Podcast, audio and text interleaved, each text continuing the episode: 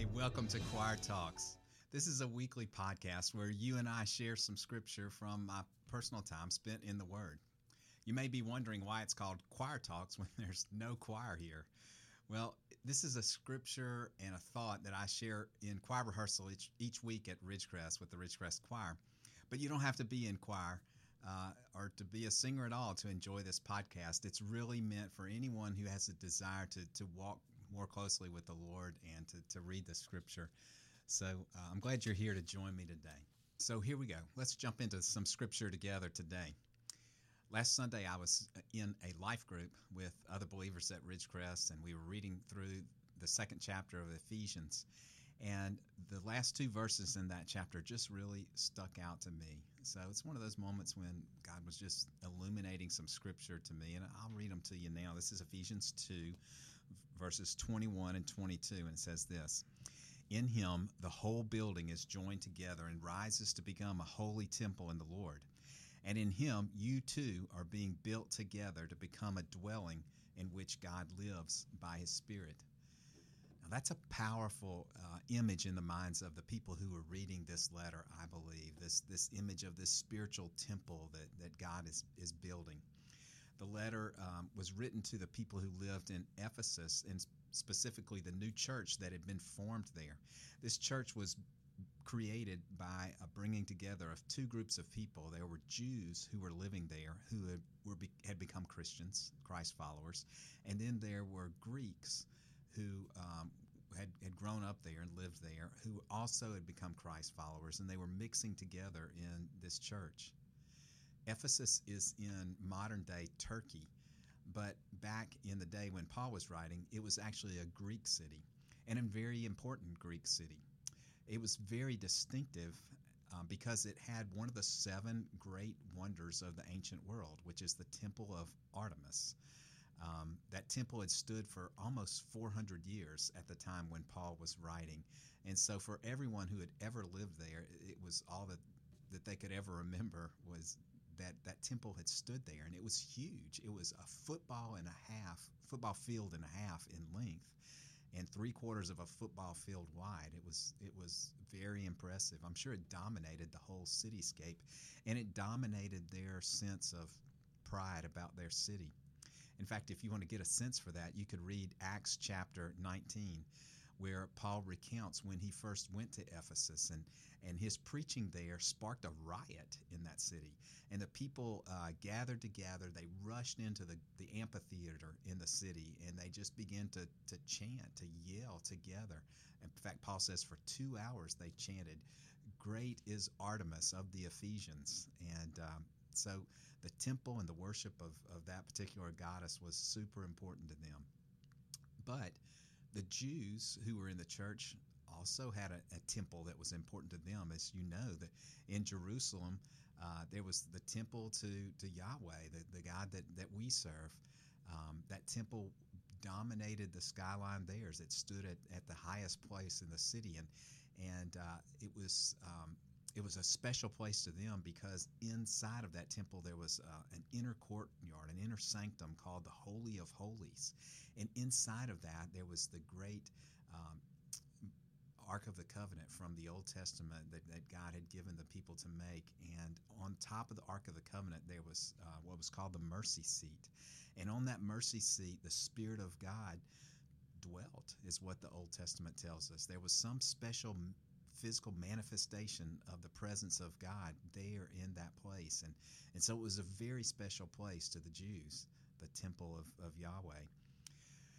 So when, when Paul writes this letter about this temple, it was a very important image in both of their minds, um, the, the Jews and the Greeks. Also, uh, the Jews were, were foreigners in this city of Ephesus. They had migrated there, but the the Greeks who lived there were foreigners to the worship of Yahweh and the worship now of Jesus. So Paul addresses both these groups in chapter 2, and I'm going to back up a little bit to give you some context. Verse 17, he says, that Jesus came and preached peace to you who were far away and peace to those who were near. Far away, that's the Greeks. They were they were more distant distant from the understanding and worship of Yahweh, and yet the the Jews or those who are near. So he says Jesus came and preached peace to both those groups. For through him we both have access to the Father by one Spirit. Consequently, you're no longer foreigners and strangers. Neither group, no longer foreigners or strangers, but now fellow citizens with God's people, also members of his household now he starts this imagery of the building of the temple. He says, built on the foundation of the apostles and prophets, with Christ Jesus himself as the chief cornerstone. And now our verse. In him, the whole building is joined together.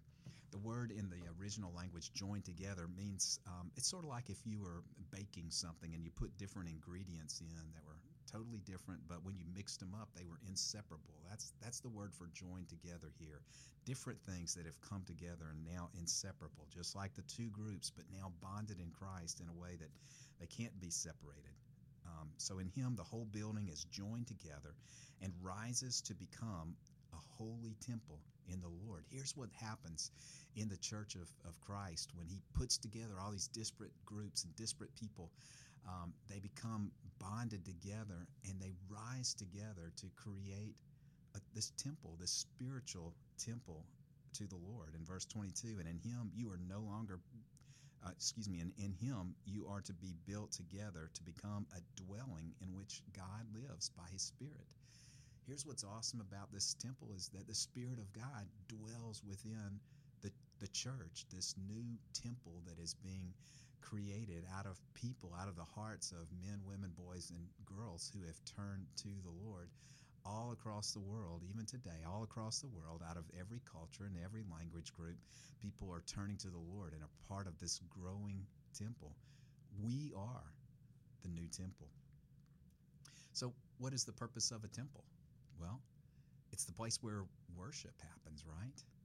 Um, so, there was a unity that brought them together but they came together for the purpose of worship. If you back up a little bit in, in Ephesians, in this letter that Paul wrote to the, those living in Ephesus, um, he says that in him, in Christ, we were also chosen, and that is for the praise of his glory. He, he chose us, he saved us, and he, he put us in this kingdom for the praise of his glory, so that we can bring glory to God and so that we can, can worship him.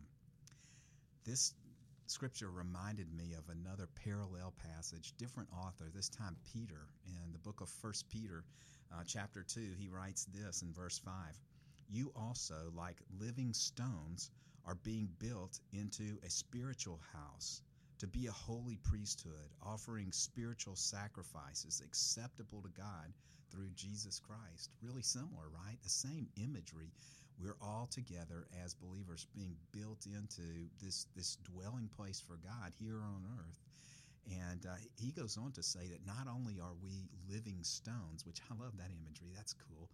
Um, not only are we living stones, but we're also the priesthood. We are we're what the building is made of, but we're also the ones who are offering the sacrifices um, to God. We are the, a holy priesthood.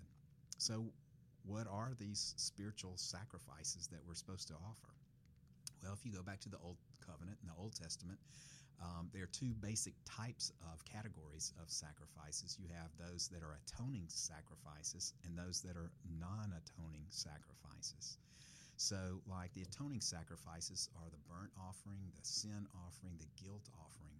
All of these were offered to the Lord to atone for the sins in the that had happened in the lives of the people.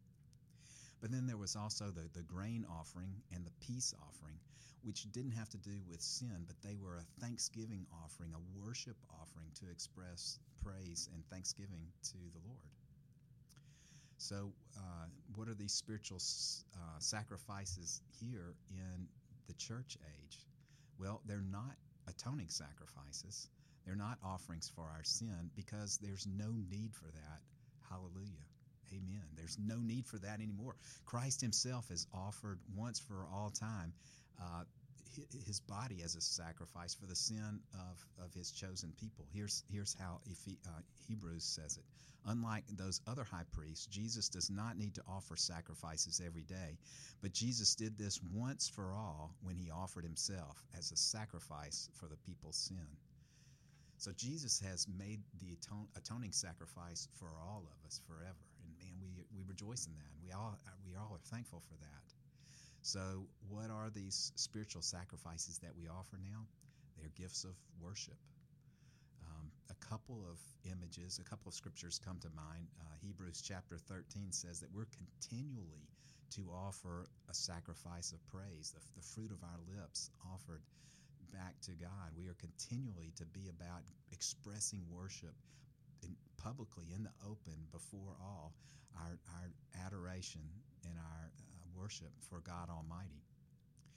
But Paul also fleshes it out in Romans 12, chapter uh, 12, verse 1. He says, Therefore, I urge you, brothers and sisters, in view of God's mercy, to offer your bodies as a living sacrifice, holy and pleasing to God. This is your true and proper worship. So, all of us together, saved in Christ, built into this new temple, and we are to offer sacrifices, spiritual sacrifices, praise and worship and thanksgiving from our mouths, but also our, our bodies, our, our daily lives given back to the Lord as an act of worship. Um, and that's that's what we do together. If you are a believer in Christ, you are a part of the new temple. You're a part of this worldwide movement that God is using for His glory to make his fame known throughout the world. And you are to offer your praise and, and join your voice in praise and worship uh, with all those around the world who worship him. But you're also to offer daily your yourself, your life before the Lord as an act of worship, recognizing that he is worthy of that sacrifice. So what's our what's our takeaway from today? Well, I'm going to ask you what I had to ask myself when I read this am I or are you fully offering yourself to God for His service? Are you regularly spending time offering that, that fruit of your lips that Hebrews talks about? Are you expressing your thanksgiving and praise and worship back to God and to God in front of others so that they will know of His fame and see His glory? Are you living that commitment out daily? I want to pray for you. Father, I thank you for those who are listening to this, God. Lord, I don't know who they are, but you do, Father, and I, I, thank you, Lord, for their openness to your word. And Father, I pray that for them and for me, God, you would continue to change us as we look deep into your word. Father, for, for these listeners and for myself, Father, I, Lord, I ask you that, that you'd give us the grace to come before you every day and to offer ourselves as a living sacrifice. God, make yourself famous through these lives that you have given us so that people in our neighborhood, in our community, in our work, and all around the world will know that you are the great and holy and awesome God who saves. Thank you, Lord. We pray it in Jesus' name. Amen. Hey, before we go, I did want to invite you to be a part of worship here at Ridgecrest Baptist Church.